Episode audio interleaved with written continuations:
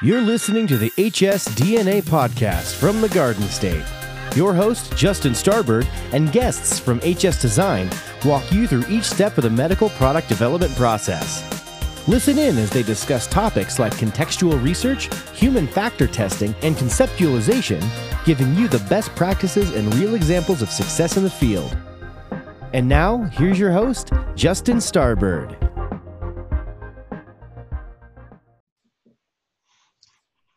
Hey, and welcome back to this episode of HS DNA. My name is Justin Starbird. Today, I am joined by Principal of HS Design, Tor Alden. Welcome back, Tor. How are you today? Good. Thanks for having me back, Justin. Hey, uh, always a pleasure to have you on and, and great to catch up. Um, it's been a while since we actually spoke and done one of these together. So, you know, tell me what's on your mind today. Um, you know, today I thought we'd talk a little bit about um, industrial design, uh, user interface design, and and more, I guess, focus on aesthetics. It, so in the past, we've, you know, because we're a medical product design firm, um, we always get caught up in the importance of quality, 1345, human factors, etc. And you know, because we live in such a regulated uh, industry, it's pretty easy to get caught up in these details uh, you know, regarding the FDA, human factors, and quality. So I thought today it'd be kind of fun to talk uh, about something a little bit more perceptual, um, something I've been actually thinking a lot about lately, the importance of good design in medical and life science product development. It sometimes just gets overlooked based on uh, all these other important uh, looming uh, tasks such as quality and human factors. Right. So, um, and again, what I want to kind of be clear about, what I want to talk about today, when I talk about design, I mean inclusively industrial design, UI, but but more importantly, the user experience, how that product is perceived from the out of box experience all the way to its end of life uh, of the product. Sure. Um, well, it, it actually it it seems obvious. Maybe I'm wrong. That design would actually be a critical factor in developing a product. What am I missing? Um, well, so I just got back from Detroit, uh, where I was part of uh, the jury for the International Design Excellence Award (IDEA), and this is a premier design competition that crosses all industries from transportation, consumer electronics, home goods, industrial, commercial, branding, digital interaction, you name it, design strategy, design service, or service design as they call it, mm-hmm. and including medical and health uh, products. There were over 1,600 entries, with over 700 entries in, entering the final round. So it's really exciting for at least me personally to see these other industries and how medical and life science is really comparing with with with, with everybody else. And I guess I'm I'm bringing this up because uh, there's definitely a trend in the design community for simplest simplification, minimalism, sustainability, and usability. But also, a really big trend is connectivity or basically connected smart devices. Mm-hmm. This trend is carried over in all categories, but really what struck out to me was the sophistication of the medical and health category and really um, with the premier sort of level that it, it's coming. I was co-chair of the medical section, and you know, in my humble opinion, I think it was like the the, the strongest section this year.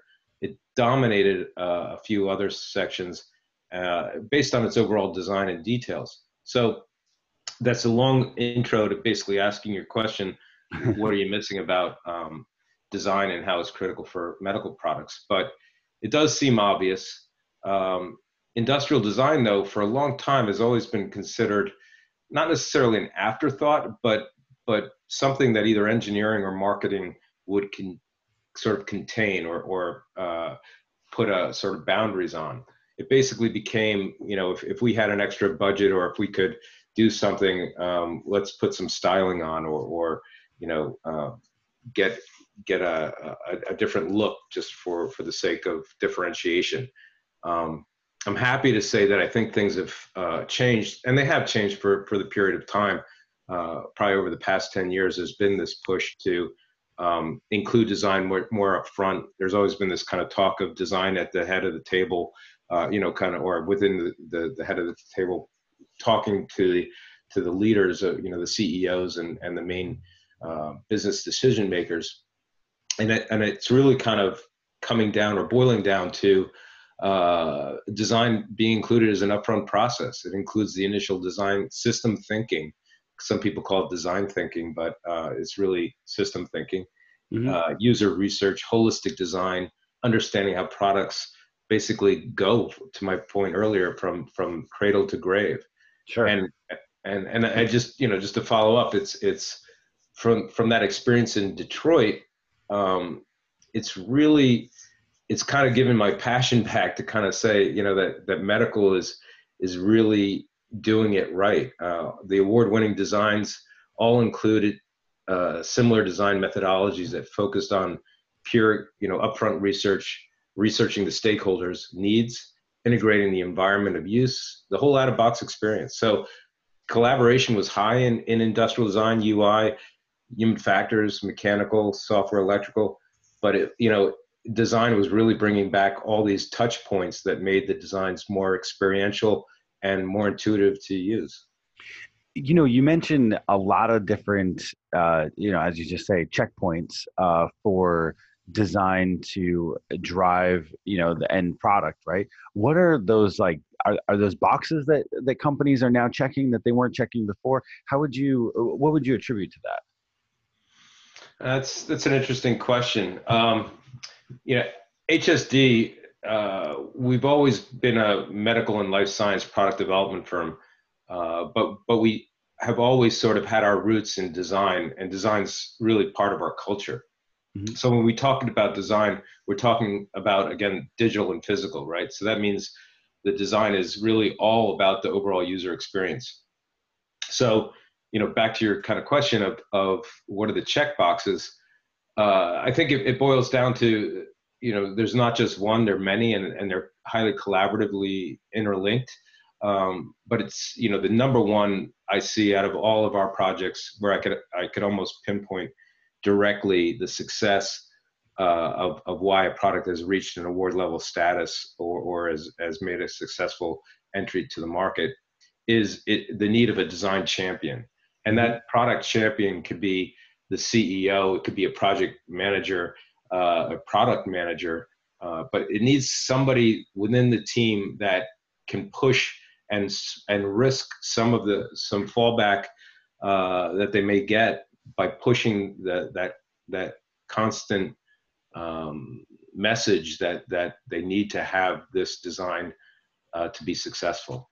Mm-hmm. Um, and and again, as you go into a multi uh, collaborative group, you can see how some groupthink happens, decisions are watered down, the design intent becomes maybe a little fuzzy. Bringing that champion back to, to make sure it's it's all those points are hit is important. Um, the other the other couple three or four that I think are important connection with the users. Uh, you know, this is something that in medical design it's really driven home that I think a lot of other design industries may uh, not have the exact uh, the exact same drive to get because they don't have the fear of the FDA, mm-hmm. uh, and that's that's a, a nice feature for us because they they do require us to do contextual research. They do require us to test the, the products informative or summative tests with the user, so we get those touch points to make those decisions. So it's it's uh, you know we can gauge how intuitive the operation is or or how collaborative the the uh, the product is with other products within the environment. Uh, good design, in my opinion, is honest, and that means the simplicity and and uh, the seamlessness of user experience. Not trying to create something that it's not. So, you know, it's a balance between that simplicity and and creating a personality of the product that makes that design successful. Um, yeah, know, no, those are. I think that's all. Like, I, I, it, it, leads to a couple of other questions, and I don't know if I, if I cut you off there, but um, eh, you know, one of the things that I would, I would ask for you is like, you know, as you as you say that uh, at this conference you saw the development of uh, medical devices, you know, being potentially superior to some of the other industries. You know, uh, what do you see as some of the differences between you know medical or other professional industries and you know how how is how are you seeing that that medical design is now you know the leader or the cutting edge of design? Yeah, that's a great transition. Um, you know, medical has traditionally followed other industries, as I sort of indicated before, such as cons- consumer or commercial, um, and it still does in some way. I mean, we take our design cues from automotive, we take our design cues from consumer products, but medical devices are incorporating um, many of the same technologies that consumer and, and automotive are, and maybe even pushing forward. For example, AI, AR, wearables. So talking about artificial intelligence within the medical devices or um, uh, so, so, for example, um, talk about AI for a second. Uh, AI is, is driving the way the medical systems are, are, are being sold at mm-hmm. probably at an equal to uh, same pace as consumer and automotive. So this is allowing the design to push the envelope of the aesthetics and the system thinking to new applications. And when I talk about aesthetics, I think it's important to kind of talk about the appropriateness of aesthetics. And this is a key word that we use a lot in our industry appropriate aesthetics. And, and what that means is that every product has its own uh, purpose. And if you match the aesthetics with its purpose, you'll communicate that product to uh, the user in a much easier fashion. So, an example of this, is, for example, is if a product is uh, supposed to be rugged or, or um, you know, ambulatory, it should have that communication of, of uh, a toughness. If it's a disposable, it shouldn't look like it's going to last for 20 years. So how do you create, you know, if it's a precision product, for example, how do you communicate that it's uh, should be treated with respect? If it's cleanable, how the surfaces are treated, all these things are based on the environment. And if you do it right, the aesthetics isn't about I'm trying to match this trend or I'm trying to to match this product line, but it, it's really about how it fits within the environment. And you know, we can talk more about that later about you know how it incorporates with brand identity. That's a whole other thing. But lastly, what I wanted to kind of just hit on was that getting back to your point of why you think medical design is becoming cutting edge.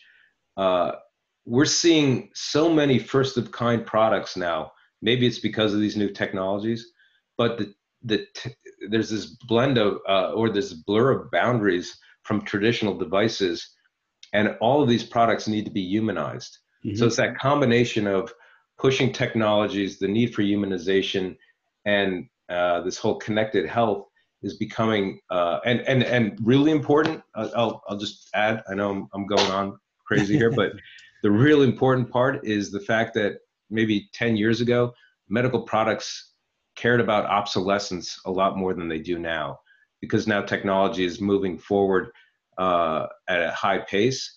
Uh, products are coming out quicker, and there isn't this need to say this product has to stay in that lab for 10 years. The expectation is that product may be gone in 10 years.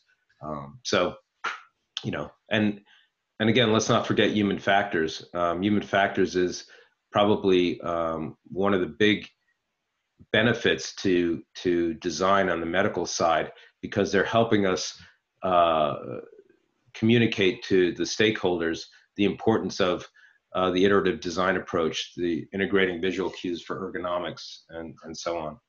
Well, and if you have uh, if you have uh, human factor studies and you have um, results from that, then it's probably easier. To your point earlier about having a, a leader within a business you know stick their neck out and to help push design forward because now they've got you know some kind of they have data to actually show that it's going to you know make an impact and change no absolutely. Um, absolutely. so you do say you know human factors and and uh and design interact I, you know for those that um that are are uh, listening and learning more about you know the HSD approach, your approach to design. What's the difference between good human factors and good design? That's a great question, uh, Justin. Uh, human factors is getting a lot of attention today in the medical industry, no doubt. Um, the revisions of 61010 and 60601, which are IEC documents that are guiding either lab equipment or medical design equipment are sort of the bibles for engineering as they develop the products. Uh, and and recently, the the new uh, revs of these docs are including uh, human factors guidance, and and basically these are guidance documents from the FDA. So these documents now include IEC uh, 60601 uh, I mean, includes 62366. A lot of numbers going out here, right? But this is the difference between medical design and, and regular, uh, just classic industrial design. We have to kind of sort of understand that landscape of human factors. And what, what the, the real difference for us as designers is being able to justify the design or the UI in these verification and validation studies. We call them formative and summative tests. Mm-hmm. And so it's so I guess what I'm I'm I'm getting at is that back to human factors. Human factors has its roots in engineering. It focuses on ergonomics and general usability. Uh, the the human factor group has been cross pollinated with the design community recently, which is great. But their real case is is or their real sort of um, purpose is to make sure that they mitigate risk and they they increase usability.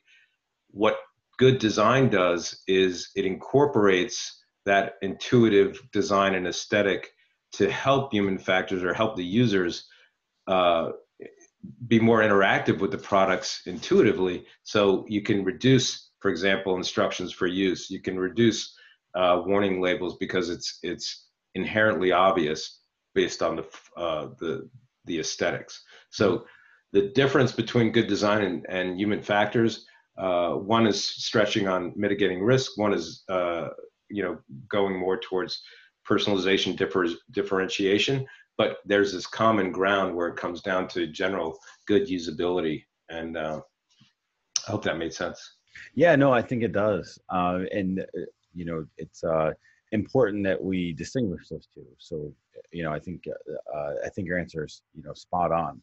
And you're on with the latest episode of HSDNA. My name is Justin Starbird, and today our guest is principal of HS Design, Tor Alden.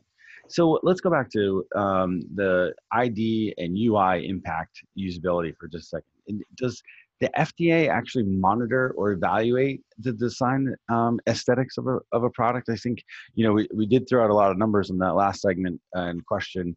Um, and and then we talked about aesthetics before, but how important is that to say the FDA and other regulatory uh, other regulatory institutions? Um, yeah, I mean, I think it's important to kind of really go back to the roots and, and understand that the FDA is really only uh, concerned about safety and efficacy. They don't care about market success, right? Mm-hmm. So um, that said, design contributes to the implied use and increased performance, but it also it, it, it cares about that product reaching the customer's uh, core level of of uh, you know need and and wanting to purchase that product. So it, it brings in the um, differentiation of one product over another. Uh, there are other agencies, for example, that uh, protect people from problematic design. I mentioned, you know, the the IEC documents like 60601. Yep. Um, they're they're covered by UL requirements that that protect products from sharp edges or open vents where you could stick your finger in uh, to prevent electrocution, things like that. However, it's hard to test aesthetics as it relates to safety. Um, it does work in conjunction with ergonomics and, and good design. Uh, obviously, uh, a good design would, would eliminate a sharp edge that would be a potential uh, hazard to, to uh, a user. But again, back to you know the, the design aesthetics, intuitive usability and ergonomics are driven from good and well thought out industrial design and user interface design. So with medical design, you know, the regulatory bodies need to know uh, how you got to your solution. This puts a lot more ownership on the development of usability testing, contributing to the ease of use and the intuitive operation. Uh, I don't know if that answered your question. Yeah, I think so. I think it clarifies, you know, which role they play uh, in in that. And you know, that actually leads me to my next question. Uh, you know, which goes back to the uh, elements of design and and specifically industrial design. And we keep going back and forth about industrial design versus um, uh, versus other other elements that go into uh, you know creating product. Uh, let me ask you, how does that industrial design actually affect the overall usability when it comes to a finished good? Yeah, that's a, that's a great question as well, and um, it kind of brings back how a design firm approaches the problem. So I can speak, you know, specifically to HSD and how we handle this. Uh, we're a user-centered design firm, uh, and uh, we focus on usability. So with that said, we've developed a methodology for industrial design and UI that incorporates three critical functions: system architecture, interaction, and aesthetics the system architecture, that's sort of your bone structure, how that product really fits within uh, the system level, right, of where you're placing the components for either balancing within the hand that you have a, a better degree of design, uh, you know, freedom, or or it's the environment, how how it withstands uh, your your, for example, your electrical and fluidics being uh, not, you know, creating a problem together. So it's, it's that system architecture isn't right from the beginning. You're really designing from an uphill standpoint where you're never just going to get it the way you want it. So that's an important part of our beginning of a design process is really to incorporate good system architecture and understanding why these components are placed and where they should be or shouldn't be, right? The other is interaction that I mentioned, and that's really just the fit and form, how that product meets the user's expectations, the intuitiveness, uh, the better we understand how people think or behave or use that product, the better we can design that to be as more intuitive for for uh, the, the various users that are that are using the product. And then finally, and not to be you know last, but that visual, that appropriate look and feel, that aesthetic, that appropriate aesthetic, enhancing or differentiating that user experience, maximizing that brand lang- that brand language aesthetics is the form and and the form is the first thing the first the first thing a person sees uh, is the perception that they give get from that product whether it's a quality product whether it's a disposable whether it's supposed to be uh, you know dropped on the floor or treated with kit gloves. It sure. communicates the product's purpose and brand. And those three things combined together if you do it right um, you know that's that's where you get the award winning products well, let's let's take it full circle, right? Because we just talked about design. You just mentioned aesthetics. That that aesthetic piece, it's so um, important to say, you know, uh, the way a you know uh, a Ford F one fifty looks versus a you know GMC uh, you know full size pickup truck, right? Or and then you know versus an Apple uh, you know iPhone or MacBook Pro, right? That that um, the way that it feels uh, and looks and that important is is important to the brand. How do you uh, include that as you're going through uh, and working with some of these clients? Wow. That, that could be a whole separate podcast right there but yeah i mean i'll i'll try to hit to it. Um, aesthetics to your point is very personal.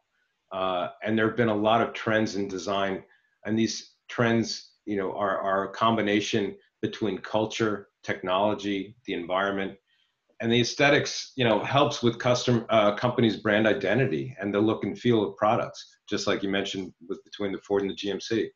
So several schools of thought have been developed in this matter.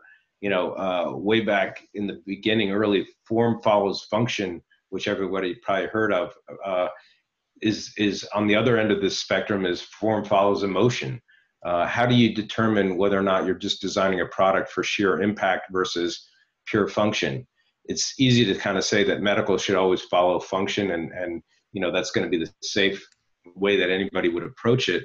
But you do, and you have opportunities if you're experienced enough in the medical industry to create uh, a little bit more of that emotion and that that more passion of that product. Um, so in medical, uh, it's a combination. Design serves two masters, the company and the user.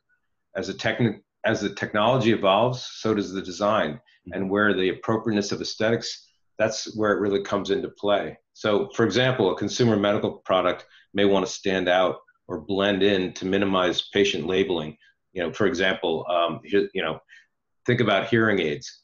uh, there's a negative aesthetic associated with them. You're old, you're out of touch, right? They're beige, non-differentiated look.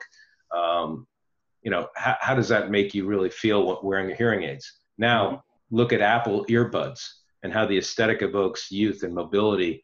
You know, and the difference you see of a person wearing earbuds versus hearing aids, you know, you automatically have, oh, this guy, you know, is is, is older. This guy is hip and youthful.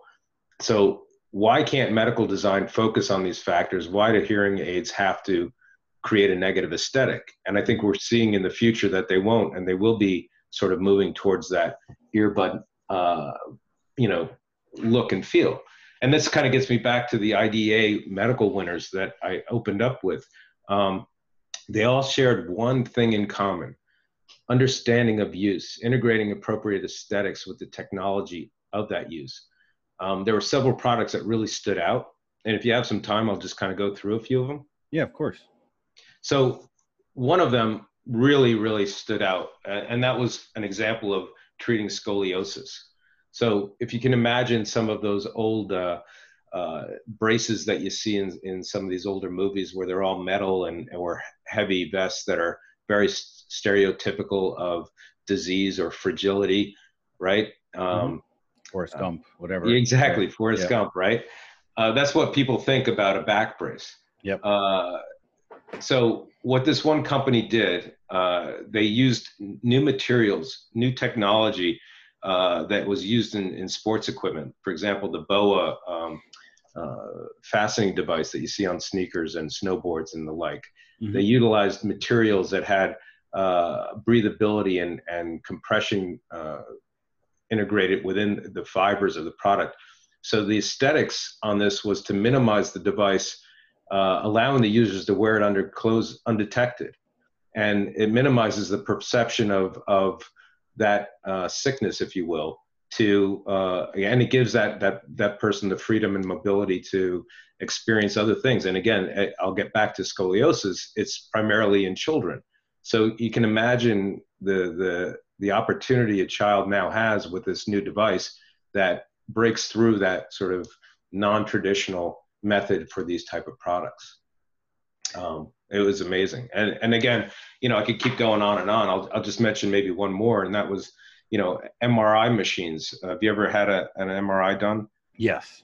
So they've typically been, you know, very uh, claustrophobic. You're going into a, a very cold and sterile room. You're asked to lie down and, and not move, uh, and you're really you sort of sort of very anxious, right? Yeah. And a lot of people actually have to give uh, get medication to reduce that anxiety.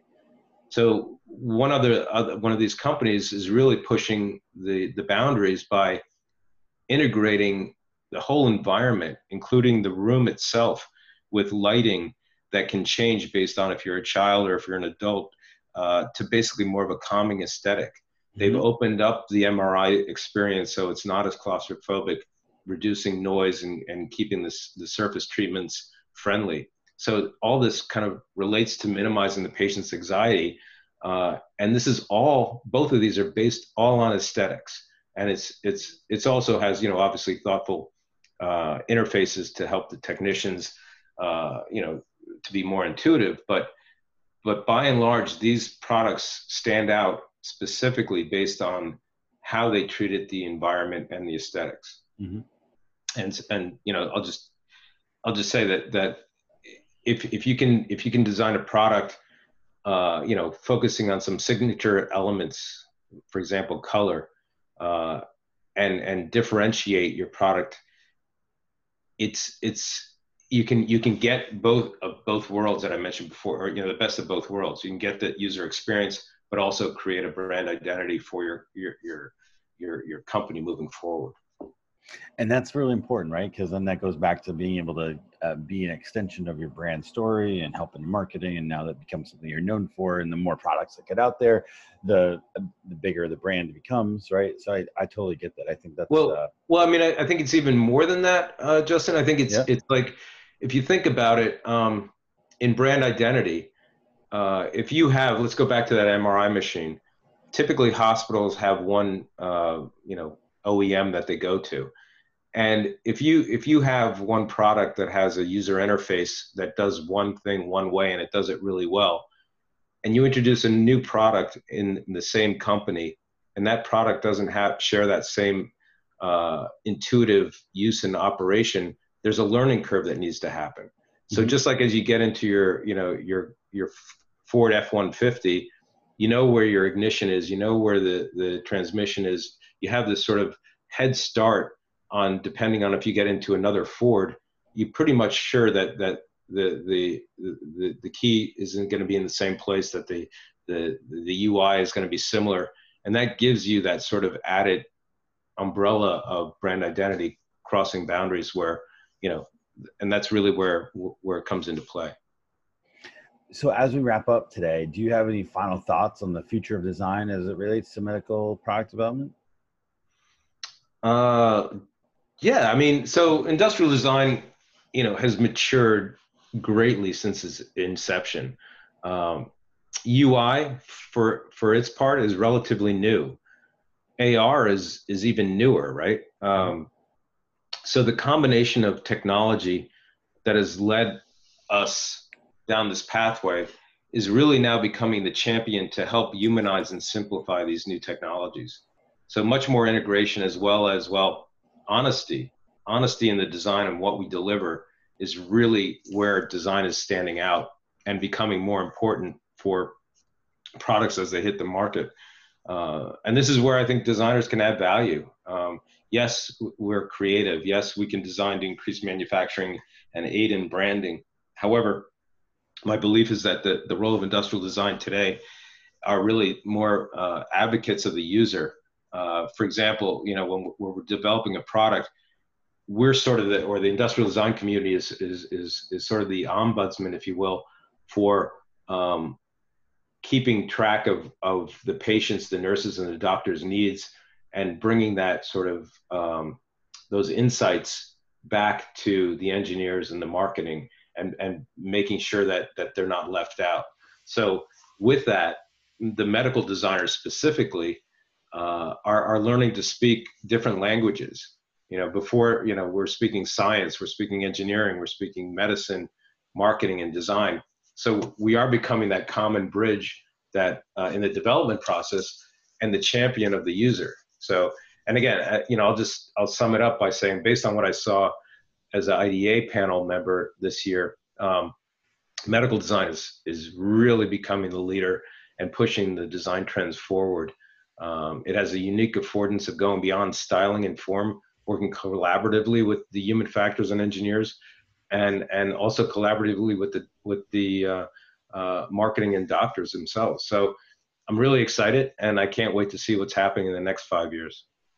Well, let me tell you, I feel like we just uncovered, you know, three or four more topics to go and explore in depth here for uh, future podcasts. So I think this is a wealth of information. And you know, to that last point, eh, eh, you know, that's got that as a patient or as a person in that space that you know would benefit from the uh, development of new products and to know that there's this level of uh, collaboration that goes into each one that creates solutions to problems that a lot of people don't even know exist. Is is actually quite refreshing to hear and a real good nugget of great news you know in a world filled with you know a lot of negativity. So i appreciate you bringing this all forward and and making it um, come to light. So you know thank you for uh, coming on today and and sharing your insights. Thanks so much justin. All right yeah until next time this has been the latest episode of the HSDNA podcast. On behalf of our guests today and host Justin Starbird, thank you for listening. As always, to listen to other episodes of HSDNA, go to hs-design.com and scroll over the HSDNA tab on our menu. Until next time, thanks for listening.